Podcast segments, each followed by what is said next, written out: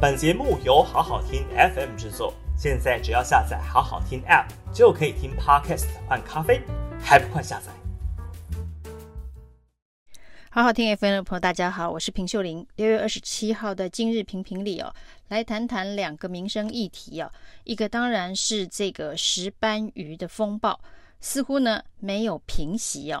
那中国大陆禁止台湾的石斑鱼进口之后呢，到底要如何善后哦？看起来民党政府是要比照之前的这个凤梨莲雾世家的方式啊。就是呢，把石斑鱼定位成民主石斑鱼、自由石斑鱼哦。那因为石斑鱼的这个外销哦，跟凤梨以及这个水其他的水果比较起来，难度是很高的。因为现在呢，台湾销往中国大陆的石斑鱼都是活鱼。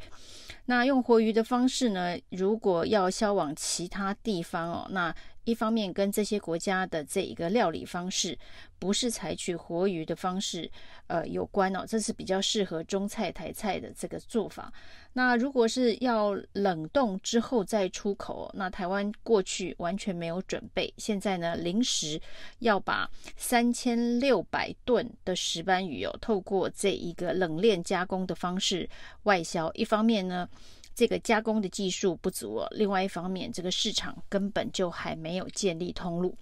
于是我们可以看得出来，口号喊得很响亮哦，就是大家力挺民主石斑鱼，然后呢会加强这个外销。但实际上哦，连民进党执政的屏东县政府、屏东县长潘孟安都跳出来炮轰农委会哦，说呢这个事情发生之后，农委会完全没有跟地方政府。联系协调各式各样的这个补助以及呢善后的方式哦，都是地方自力救济啊，自主应变、自力救济啊。为什么屏东县政府会在这个时间点跳出来炮轰农委会哦？那这个造成绿营内讧的状况，甚至连行政院长苏贞昌都得跳出来帮陈吉仲讲话。因为呢，大部分的台湾养殖的石斑鱼，百分之五十都在屏东，另外一个重点的县市是在高雄，所以呢，屏东的这个养殖户应该算是受伤最惨重的。那目前的解决方式哦，因为之前的外销大概占比百分之三十五，那内销占比百分之六十五，就是说呢，本来石斑鱼的内销市场就已经占了百分之六十五。现在要把这一个外销的部分哦，因为外销的百分之三十五里头，大约有百分之九十几都是中国大陆，所以等于是把外销的这一个呃占的这个市占率哦，完全丢到内销的市场，这怎么可能吃得下？因为过去呢已经有百分之六十五的内销了，现在还要再往上加百分之三十五，空间应该蛮困难。虽然全联这些大卖场呢是已经呃出面说会加大采购量，但是呢能不能够在台湾的市场消化，这也是一个蛮大的疑问哦。那所以呢，首当其冲的屏东县哦，这个五星县市长潘潘孟安哦，要跳出来炮轰农委会，什么事都没做。那苏贞昌帮这个陈吉仲说话的同时，也提醒潘孟安哦，要这个枪口一致对外哦。那要怪要怪中国大陆哦，不能怪这一个农委会处理不好。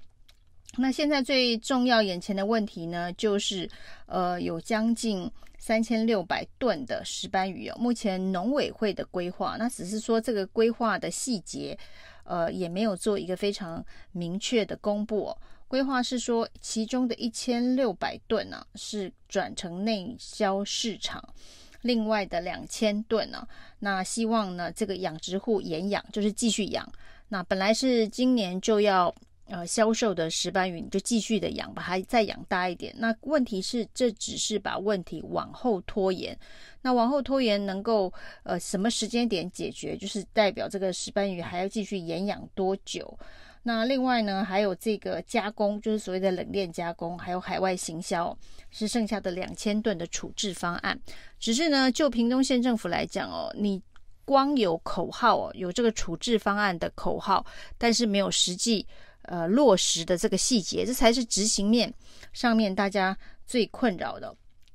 那在这一个屏东县政府跟农委会的争议声中哦，那终于农委会针对这一起石斑鱼事件有了一个比较明确清楚的调查报告。那这个报告当中告诉大家，这一次被中国大陆指控的是两艘这个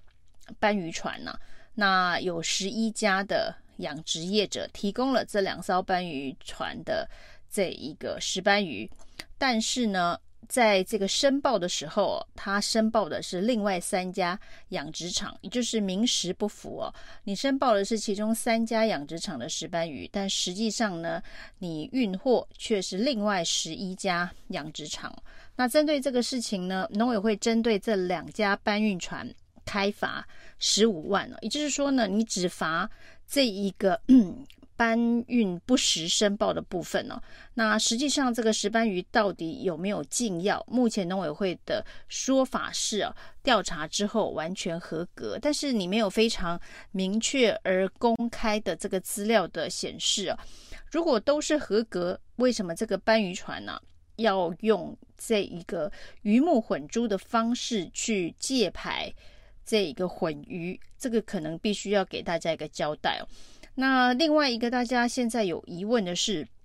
既然要全民帮忙吃民主石斑鱼，但是我们对于这个内销石斑鱼的检验的标准，呃，跟外销比起来是比较松散还是比较严格？现在是大家都得吃石斑鱼的状况之下，那这个检验符不符合产销履历哦？说起这个农委会。呃，常年来一直推广的产销履历哦，如果现在我们外销到中国大陆的石斑鱼是名实不符的状况哦，明明是 A 渔场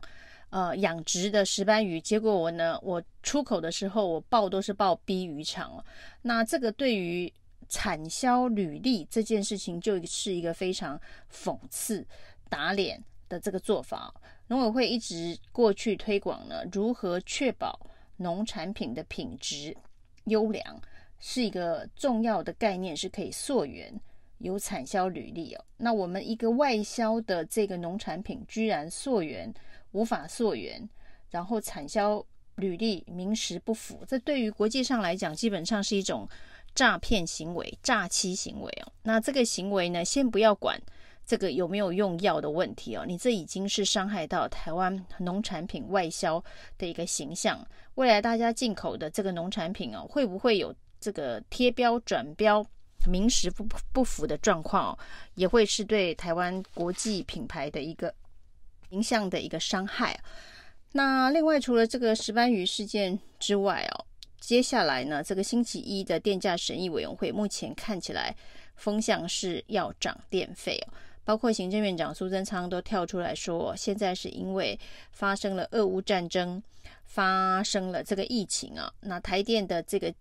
原原料能源进口的呃价格大幅的翻升哦，就经济部的统计是提高三倍啊，这中间恐怕也是因为我们加入了制裁俄罗斯天然气的这个行列，所以呢，这个是不是天然气的能源因此而大幅的调高，政府可能都必须做一个清楚的这个交代啊，就是说现在因为这一个电价、发电能源成本的增加，所以全民都必须涨电费。那幅度上面呢，有几种不同的方案哦，到底是只涨工业大户，还是连民生用电一起涨，全部都一起涨一个固定的数字，还是呢工业用电涨比较多，然后呢民生用电不涨，或者是微幅调涨哦？那这几个方案。的方向都是告诉大家，这个电费是涨定了。那战争当然是一个国际上面环境的因素哦，但是是不是因为我们一起加入制裁，让这个情况恶化？另外，疫情的部分呢，则是需要比较更深入反向的思考，因为因为疫情的关系哦，台湾很多的这个中小企业，特别是服务业、餐饮业。都已经是这个度日如年了，快要撑不下去。这个时候呢，如果电费再涨的话，那整个营运的成本就会提高。那另外呢，电费成涨的话，也会增加整个生产要素其他的部分同步的调整。一方面，当然在消费端你看到的是通货膨胀，那物价飞涨；那在这个生产端，其实所有的生产要素的这个价格都会跟着这个能源基础的这个价格一起调整。所以呢，如果这个疫情后的经济啊没有办法恢复的速度，呃。赶得上通膨，赶得上这一个电费调涨之后，其实现在的油价也不断的在调涨，有这等于是一个油电双涨的时代。那如果这个油电双涨的这一个压力、成本的压力哦，对经营者的压力，